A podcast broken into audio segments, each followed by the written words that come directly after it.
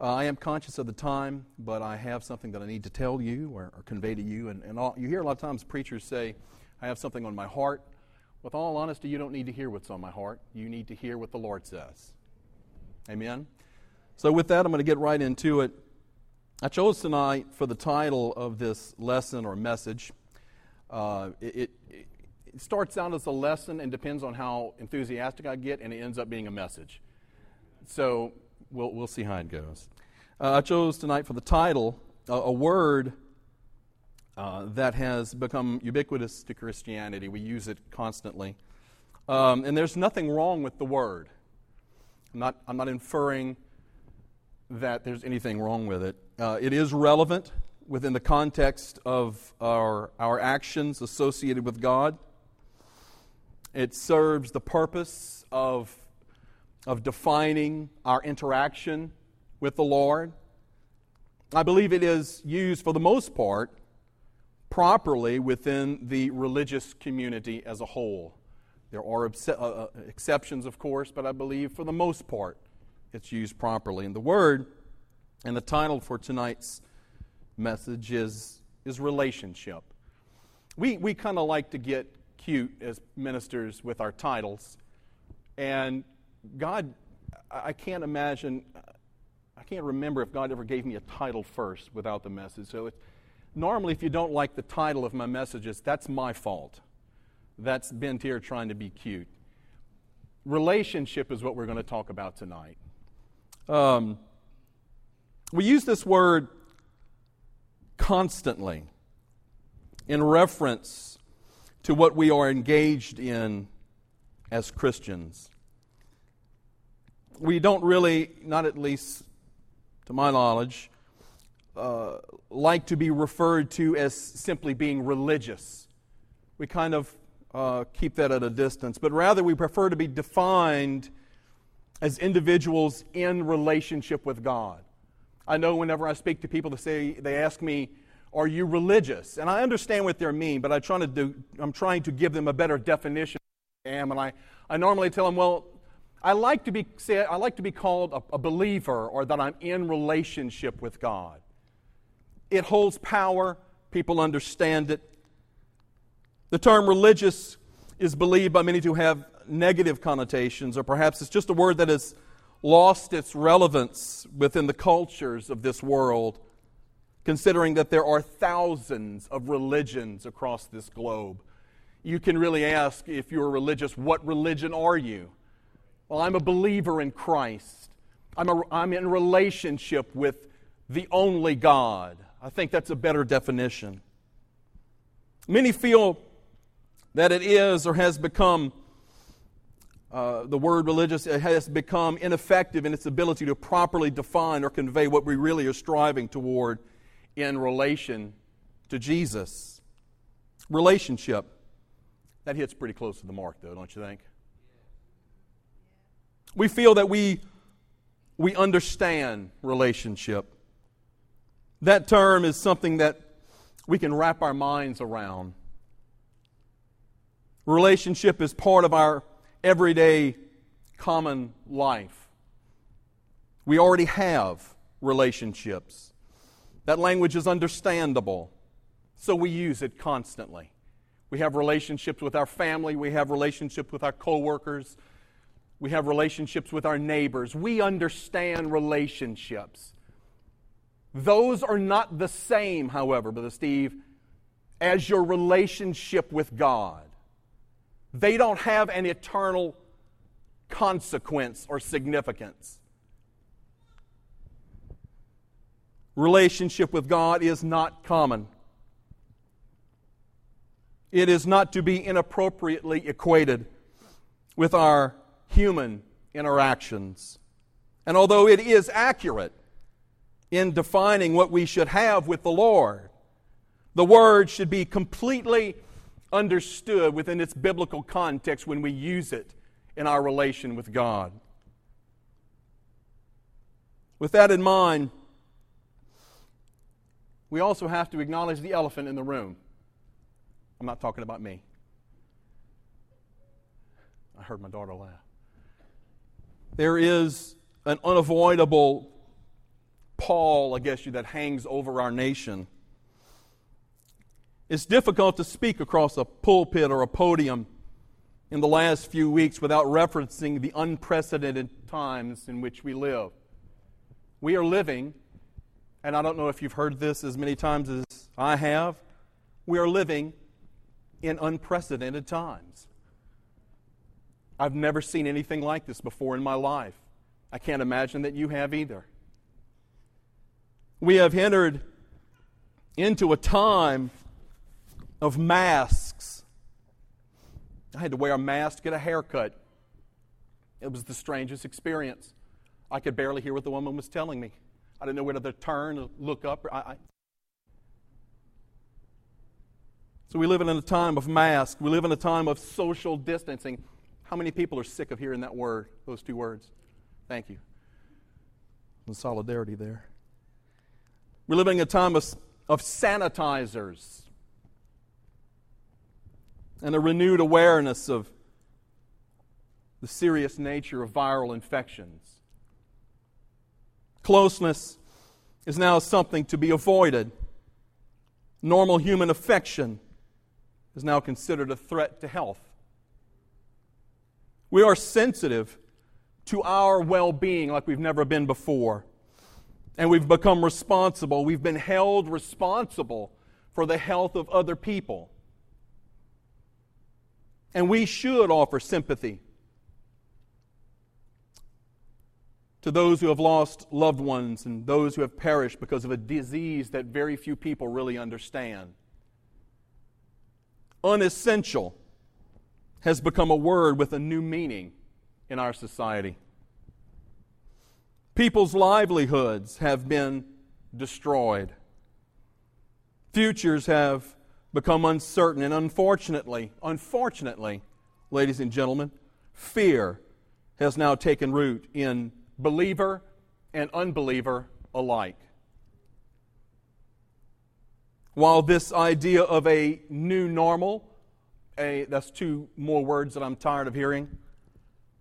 While this idea of a new normal is being insinuated into the national consciousness of America, cities and hearts burn. Injustice and rank cruelty spark division and further indifference to human life and dignity. These are very serious things that are occurring in our world and in our very own communities. Their relevance should not be dismissed, and their lasting impact on our society cannot be minimized. Unfortunately, these conditions do not exist as a replacement to the normal noise of our lives. Everything else in your life didn't stop meaning things when all of this started to happen. You still have bills to pay. Amen. We continue to work toward our own goals, driven by our own ambitions. Those things have not uh, lost their relevance or importance to our lives. But not one of those things, not a single one of those things rises to the importance of your soul. Everything that I just spoke about, everything that I just enunciated and talked about, and we all agree on that are very serious and they've changed our lives, not a single one of those things is as important as your soul. They may affect your life. Have mine. But they're still not worth your soul. They may impact your health. But they're still not worth your soul. They may damage or change your plans for your future. But they're still not worth your soul. They may grieve your heart and offend you at a very deep level. They may make you angry. But they're still not worth your soul. We need to remember our souls have an eternal destination, an eternal residence. And, and that eternal residence is not determined by the events which we live through, but rather our relationship with our eternal sovereign God. The events of our time have the potential to distract us, and they have. And they're not going to change. I've heard our pastor say things are not going to get any better. They have the potential to distract us, and they have. The circumstances around us have the potential to create or foster fear. They have that potential, and guess what? They have. Which brings us to the hard truth. Both the distraction and the fear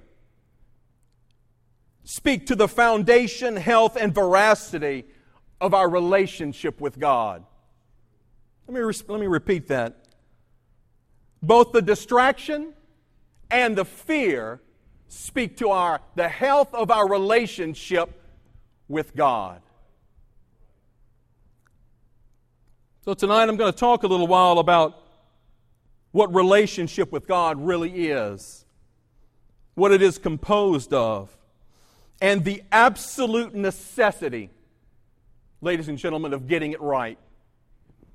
You have no real choice other to determine whether or not your relationship with God is, is healthy. When you compare when you compare it to the alternative and eternity. My text tonight comes from the mouth of Jesus himself. God incarnate said this. Within the Word of God, this scripture is probably one of the most sobering statements made by our Lord. If you want to get right down to it, it's terrifying. If it doesn't cause you some concern, you might want to reevaluate what you think of this word. It is contained within the Sermon on the Mount, which spans three chapters in the book of Matthew. We will be reading from the seventh chapter, starting at the 21st verse. Matthew 7 21 says this Not every one that saith unto me, Lord, Lord, shall enter into the kingdom of heaven. Remember, this is Jesus talking. But he that doeth the will of my Father which is in heaven. Many will say to me in that day, Lord, Lord, we, have we not prophesied in thy name?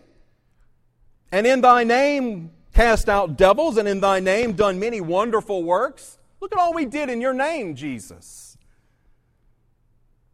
And then I will profess unto them, I never knew you. Depart from me, ye that work iniquity. Jesus in Matthew 7 is not speaking or delivering truth in a parable. There is a parable with, with similar language in Matthew chapter 25, which uses the actions of ten virgins to reiterate the message spoken plainly in this scripture. But before Jesus ever talked about the parable, before he ever gave the parable, he felt it was so important that he spoke plainly to the people around him of an event that is actually going to happen. This is not potential. Somebody needs to hear what I'm saying tonight. This is not something that could happen. Jesus is saying in this scripture that this is actually going to happen. Someone who thought they had relationship with him. Somebody who went to church. Somebody who taught Bible studies is going to stand before God Almighty and think they have a resume for their salvation. And they're going to be told, I never knew you. Depart from me. And at that moment in their life, They're not going to be looking at the gates of heaven, but rather at the gates of hell. There are a lot of important things tonight going on, church. This is the most important.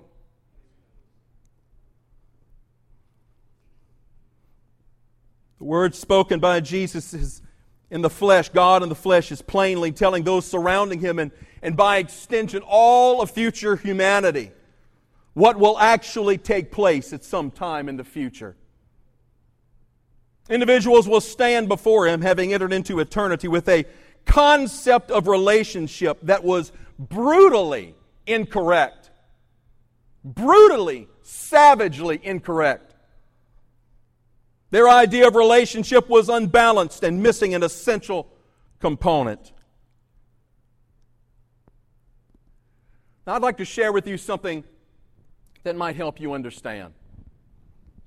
I have, for the last 26 years, a very beautiful wife. She is sitting right there, looking at me, not knowing what I'm about to say. I'd like to share with you how we met and, and, and a little bit about our courtship. I met Ethel at a, a fellowship meeting. I had, we were both 18 years old, and I was just really getting serious about my relationship with God, and she had been serious for ages. We were both, uh, it, my church was, was hosting the fellowship meeting, and, and she was coming there because the pastor had come from her church. as kind of an act of solidarity and support. And I was sitting on the back pew. This is no offense to you, those of you sitting on the back pew. I sat on the back pew at 18 years old because it was cool. It was cool. My this lovely lady walked in and she was completely uh, oblivious to me. Completely oblivious. Indifferent. I later found out she didn't even like me after we first met. She was very wise. She, she walked right past me. I didn't even exist. But I was smitten. This, this graceful, beautiful person. Without even trying, she had me.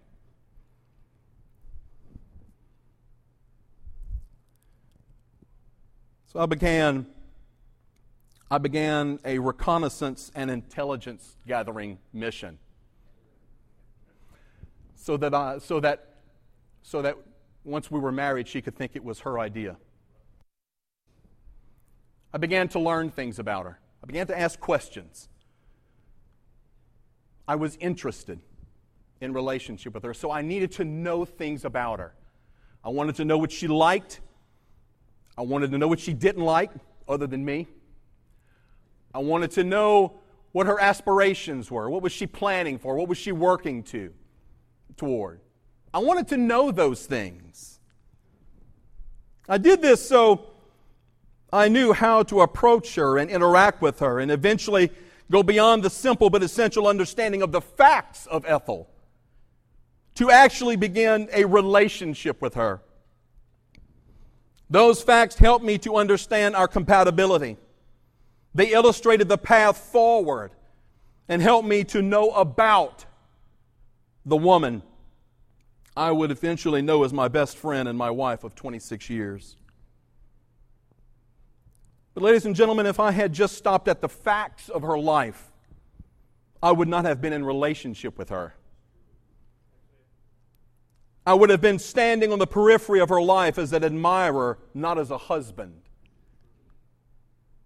And at some point in this interaction, she began to get to know me. And she liked me enough to say yes all those years ago. We forged our relationship by understanding one another's character, but then by speaking and by listening and by interacting. We listened, we learned, and we shared.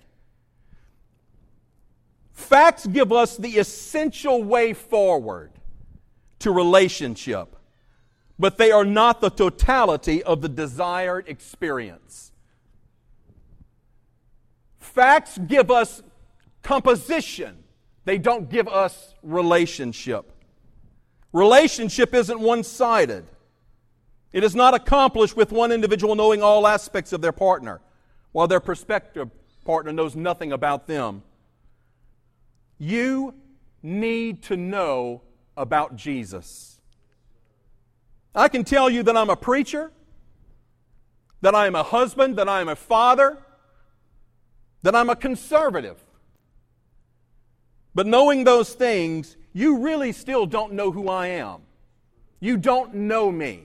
You don't have a relationship with me. There's a principle here. Relationship with God at its foundational level is composed of two parts knowing about God and knowing God. Knowing about God, but also knowing God. Those are not the same things. We sometimes treat them as they are. Sometimes we think knowing about God, being able to describe where He went and when He was born and, and all, knowing all these facts that are important, sometimes we think that's relationship with God. But by themselves, they are not. You do need to know about God, though.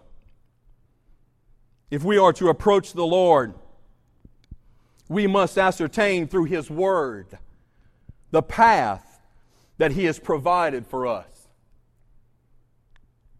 We are blessed that He has given us both map and compass to Him. It hasn't been left up to us. Humanity in its fallen state has a devious carnal nature that wars against and struggles against the holy God. We devise pathways that approximate truth, but are fashioned by our own hands that are bent to our own will. You can devise what you think is the way to God, but at its core, it's not. If it doesn't come from this book, and if it's not accurate to what it says. Proverbs 14 and 12 says, There is a way which seemeth right unto man, but the end thereof are the ways of death. We need to accurately understand his nature. We need an, a clear idea of his character. We need an appreciation of those things he loves and of those things that he despises. For you and I to have an actual, accurate relationship we need to see and be aware of as many facets of His being as He allows us to know. You have to know God. This book cannot sit on your bedside table, gathering dust year after year after year, and you think you have relationship with God. He is revealed in the pages of this book.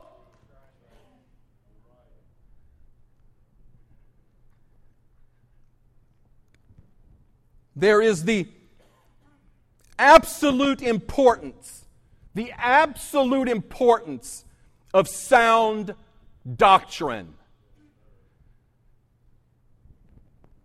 You have to know what the Word says. Our pastor, as magnificent as he is as a teacher and preacher, and he is, cannot impart to you all the knowledge and truth in the Holy Bible. Brother Bunch and Brother Cooper and Brother Wheeler and myself cannot imbue you with every nuance and facet of the Word of God. You have got to dig that up on your own. 2 Timothy 2 15 through 19 says this, and we know it. We can quote it. Study to show thyself approved unto God, unto God, not pastor. You're to study to show yourself approved unto God a workman that needeth not to be ashamed, rightly dividing the word of truth. But shun. Let's go on and read. Let's not stop there. But shun profane and vain babbling, for they will increase unto more godliness. And their word will eat as doth a canker, of whom Hymenaeus and Philetus, who concerning the truth, verse 18, listen to this, who concerning the truth have erred. You can make a mistake if you're not careful. This is not casual reading. This is not a novel. This isn't fiction. This is the Word of God.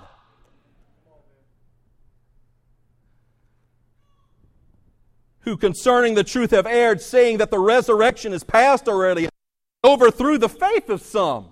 Nevertheless, the, nevertheless, the foundation of God standeth sure, having this seal, the Lord knoweth them that are his. And let everyone that identifies himself with Christ depart from iniquity. You must develop an understanding of God's Word. You, you must become fluent in the truth within these Scriptures. The pathway to Him is revealed within His pages. The stunning beauty of His nature is open to us within His Word. We quote verse 15, but do we appreciate the fact that just a few verses later it's revealed that knowing about God, knowing the essential doctrines of this word, are a necessity to prevent. Knowing about God places us on a foundation so that God can know about us. Paul wrote this about a people who example the appropriate tendencies of the follower of Christ. Acts verse 17, 10 through 11 says, And the brethren immediately sent away Paul and Silas by night into Berea, who coming thither went into the synagogue of the Jews. These people, these people were more noble than those in Thessalonica, in that they received the word with all readiness of mind. They liked the preaching and searched the scriptures daily to determine whether those things Paul said matched up with the book.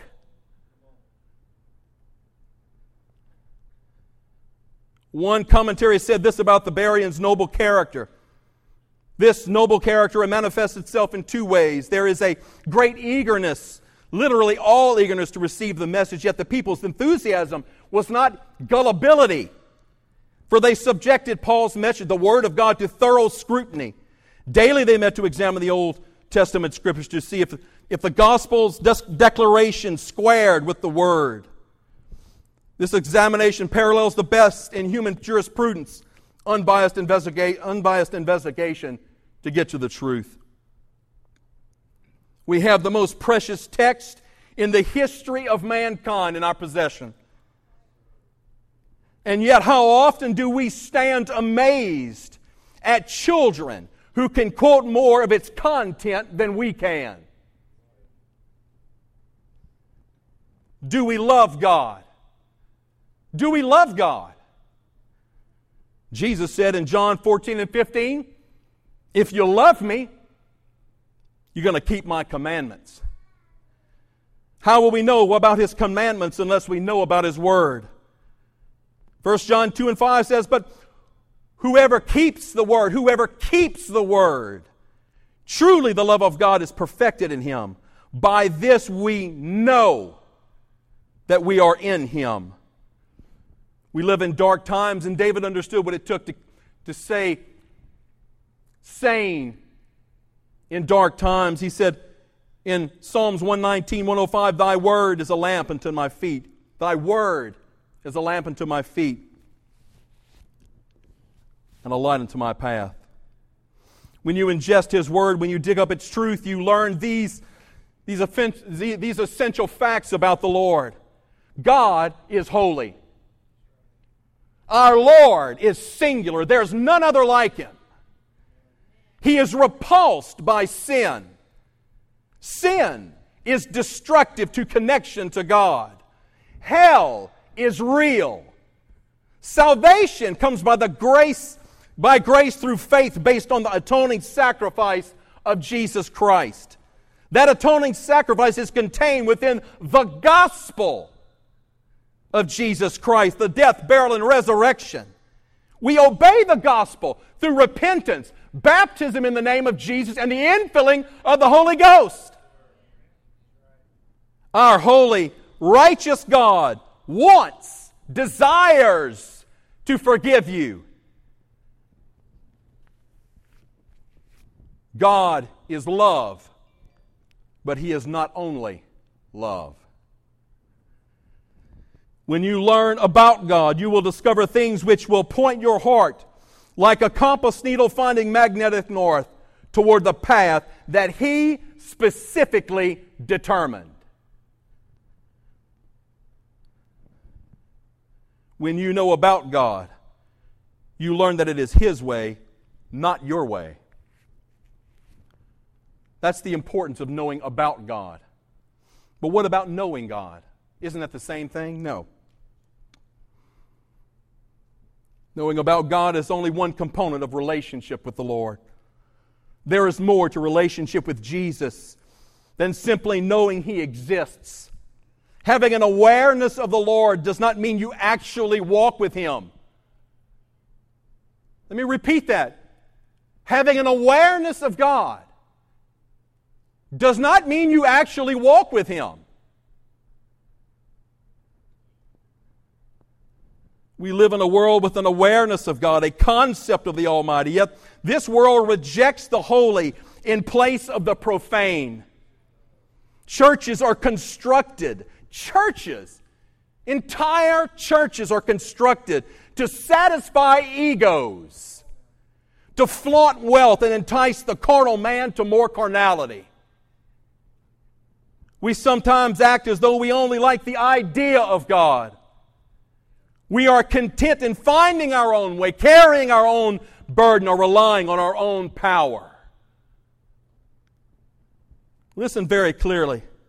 Knowing about God is absolutely essential to relationship, but knowing about God is not enough. standing in the street looking through the store window and reading about that thing, whatever that thing may be that you want, knowing everything about it does not mean you are actually in possession of it. We can sit on Pentecostal church seats and can sing worship songs until we run out of breath. But at the end of time, at the end of time, when we stand before Him, when we stand before a holy God, we can still hear, Depart from me, I never knew you. Let's look again in our text. Matthew chapter 7, verse 21. Not everyone that saith to me, Lord, Lord, Lord, Lord. They got the title right. They knew who they stood before. They're, they know who they are stand, going to stand before. Not everyone that saith unto me, Lord, Lord, shall enter into the kingdom of heaven, but he that doeth, doeth the will of my Father which is in heaven. There's the revelation, ladies and gentlemen. That is the key. It's essential to know about God. But once you know, you have got to act on that knowledge. I can tell you the plan of salvation every single day, but until you bend a knee and repent, it doesn't mean you have relationship with God.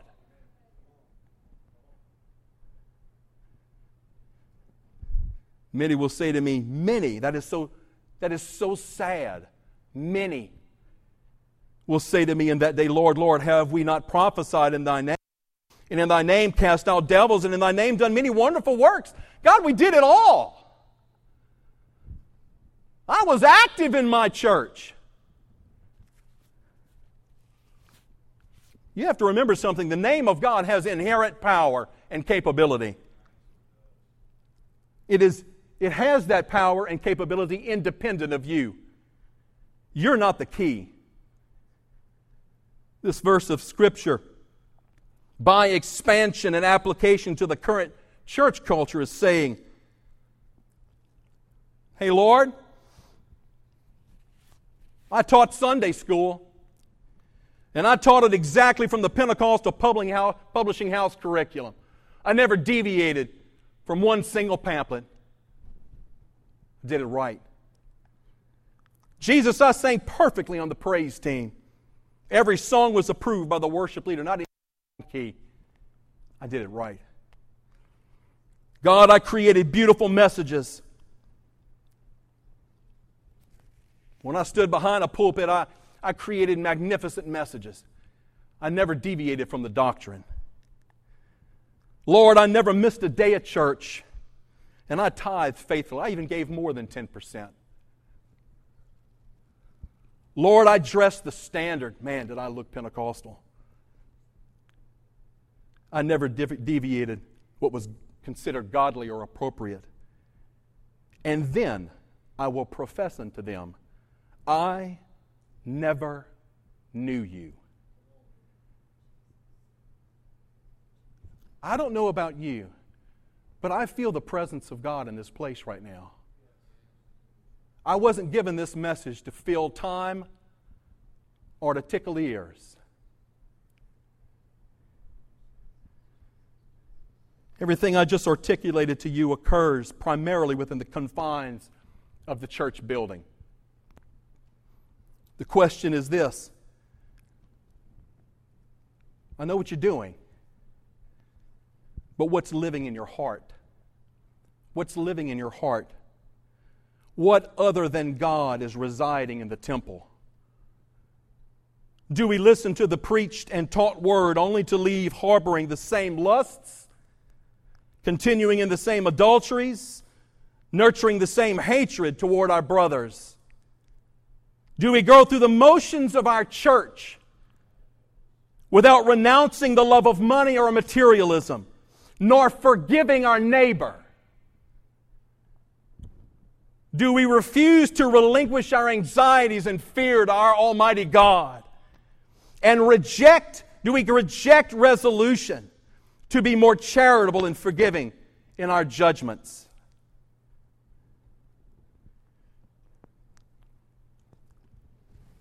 Ladies and gentlemen, we can give an accurate Bible study, and you should. You've got the material available to you. But if we harbor hate within our heart, do we really know God? Do we secretly despise our neighbor because of their race or because they have a little more than us or maybe a little less. I don't want to associate with them. If that mentality is alive and well within us, if it informs our behavior, does He really know us? Jesus said this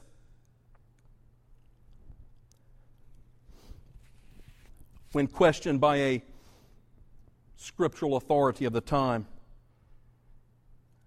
That person asked him, What's, uh, what's the most important commandment? And Jesus answered, God answered him and said, Thou shalt love the Lord, love the Lord, love him. With all of your heart and with all of your soul. Not with the leftovers, not with the residual, but with all of it with all thy mind and with all thy strength. This is the first commandment. And the second is like, namely, this Thou shalt love thy neighbor as thyself. There is none other commandments greater than these. You love God, but do you love your neighbor? When God knows us, when God knows us, and when we know God, there is a change, ladies and gentlemen, that takes place within us. We begin to act differently because we begin to think differently. 1 John 4 7 through 14 says, Beloved, I'm going to skip around some of the scriptures. Beloved, let us love one another, for love is of God. And everyone that loveth is born of God, and what? knoweth God. He that loveth not knoweth not God, for God is love. Verse 12 says this No man hath seen God at any time. If we love one another, God dwelleth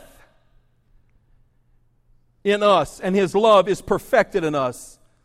How hereby know we that we dwell in him, and then he in us, because he hath given us his spirit. You have got to have the indwelling spirit of God. Let me be extremely clear tonight. You can know the right things to say. You can know the right way to look. You can be covered in Pentecostal camouflage. But that doesn't indicate relationship with God. God sees beyond the exterior and through our carefully constructed subterfuge. For the Lord seeth, the Word of God says, not as a man seeth, for man looketh on the outward appearance, but God looketh on the heart. There's a glaring example of the awareness of Jesus without relationship with Jesus in the Bible. name was Judas Iscariot. We know the end of Judas, but, but do we really pay attention to the beginning and, and three years of his life? Judas followed Jesus. He followed Jesus. He was a disciple of the Lord. He functioned as a disciple. He functioned as a disciple. The scripture never said that every time they did something, he was off on the side scheming.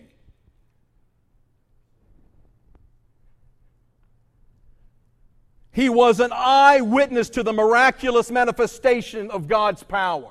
He saw what went on in church. He saw people slain in the Spirit. He saw people being moved by the Spirit of God.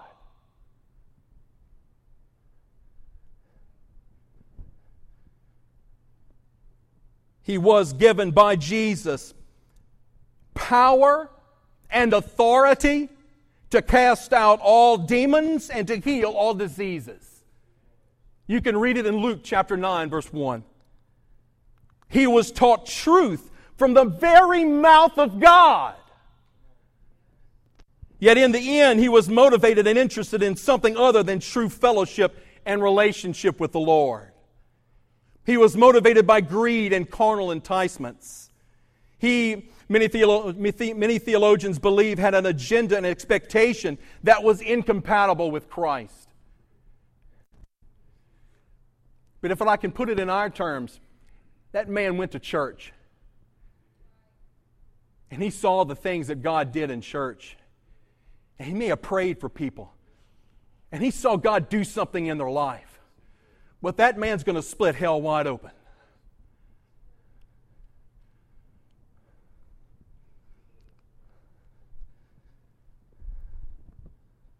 Again, knowing about God is not enough. Standing on the periphery, unmoving, while His Spirit beckons, and not submitting ourselves to that call endangers our souls to hell. The next time you feel the Spirit of God in a service, I hope you remember this message. When you feel that drawing of His Spirit, when we're sitting on the pew and, and the preaching's going forth and, and we feel the move of God and and something is pulling at our hearts. And the whole time that God's calling to us, we sit on a pew unmoving. I hope you think about this message because your soul hangs in the balance.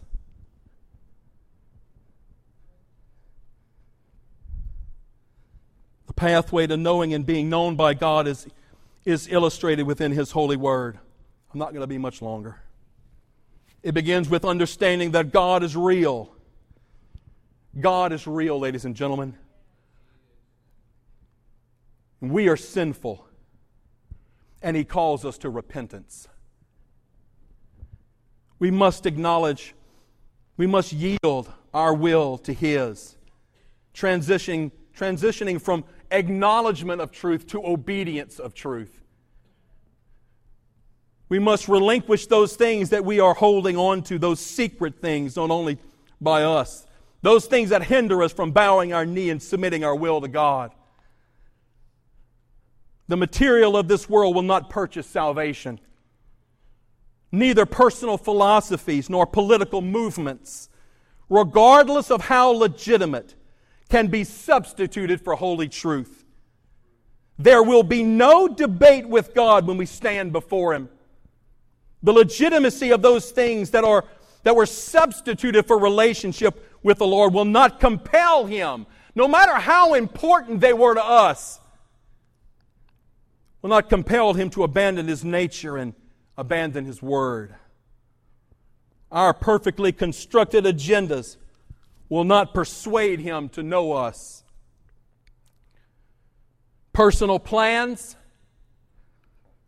political movements, social reform can certainly exist in a person's life. But first, first, first, there needs to be relationship with God.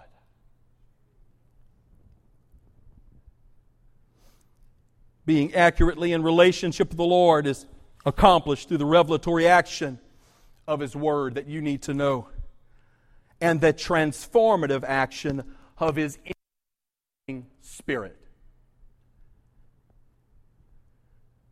Talk to Him. You want to be in relationship with God, you need to know about Him. But you got to talk to Him. And when you talk to Him, ladies and gentlemen, you need to listen to Him. You need to interact with Him. God is not a cosmic vending machine. You need to talk to God like He's your friend, like He's your Father, like He's your Savior. You need to share your dreams. You need to share your aspirations. You need to share your fears and your failures.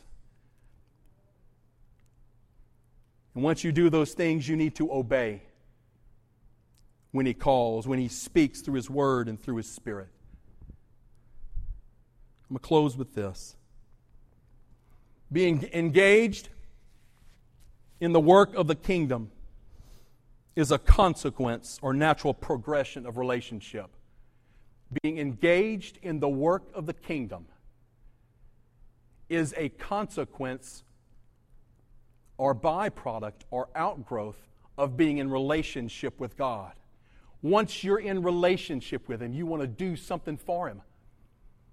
I love standing behind pulpits and podiums and witnessing to people and giving Bible studies and praying for people. You know why? Because I believe that Jesus is real. And I want somebody else to know that. I don't want them to go to hell. Engagement in the church is an outgrowth of relationship with God. You're not trying to impress me, and you shouldn't be trying to impress Pastor. You should be trying to please God.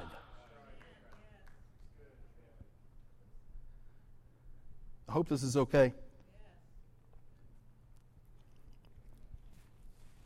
Being engaged in the work of the kingdom is a consequence of relationship. We do the things we do because we are called to them and because we love Jesus and we want to please Him. It does not eternally profit us to simply go through the motions expected of those who are in relationship with God. Our connection with Him must be authentic and it must be genuine. It must be birthed from accurate knowledge about God and deep, consistent, prayerful knowledge of God.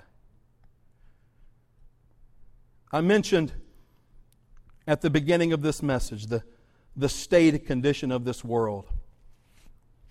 I also mentioned the distraction and the, the fear that it has generated within the church community. There is an antidote to the poison of this world. It's composed of two parts, and it has one name, and that is relationship. Will you stand with me tonight? I know there's no cotton candy in this message. I like that term. But there's truth in it. And it's valuable to your soul. It's Bible. Can we lift our hands? Can we tell the Lord that we want to know Him accurately? That we want to know everything we can about Him? And that we want Him to search our hearts? And look deeply within us into every crevice of our soul, every place within every dark corner of our mind. And can we find a place of repentance somewhere, either is here in this church or when you get home or in your car? So that you can deliver to God those things that are obstacles to, to Him. So that He can forgive us and renew us in His Spirit and relationship. Let's pray. Lord, we love you. We thank you, dear God, tonight. I thank you for your Spirit that I feel, Lord Jesus. I know, Lord God, that you are here. I know that you love those these people. I know that you want them to be saved, and I know that you want them to be in relationship with you, dear God. Draw us, dear Lord. Never stop drawing us, Lord Jesus, to that altar of repentance in our lives, dear God. Help us to value relationship, Lord Jesus, as the precious treasure that it is. In the name of Jesus. Uh, in the name of Jesus. Everybody say amen. Praise God. Thank you. God bless you.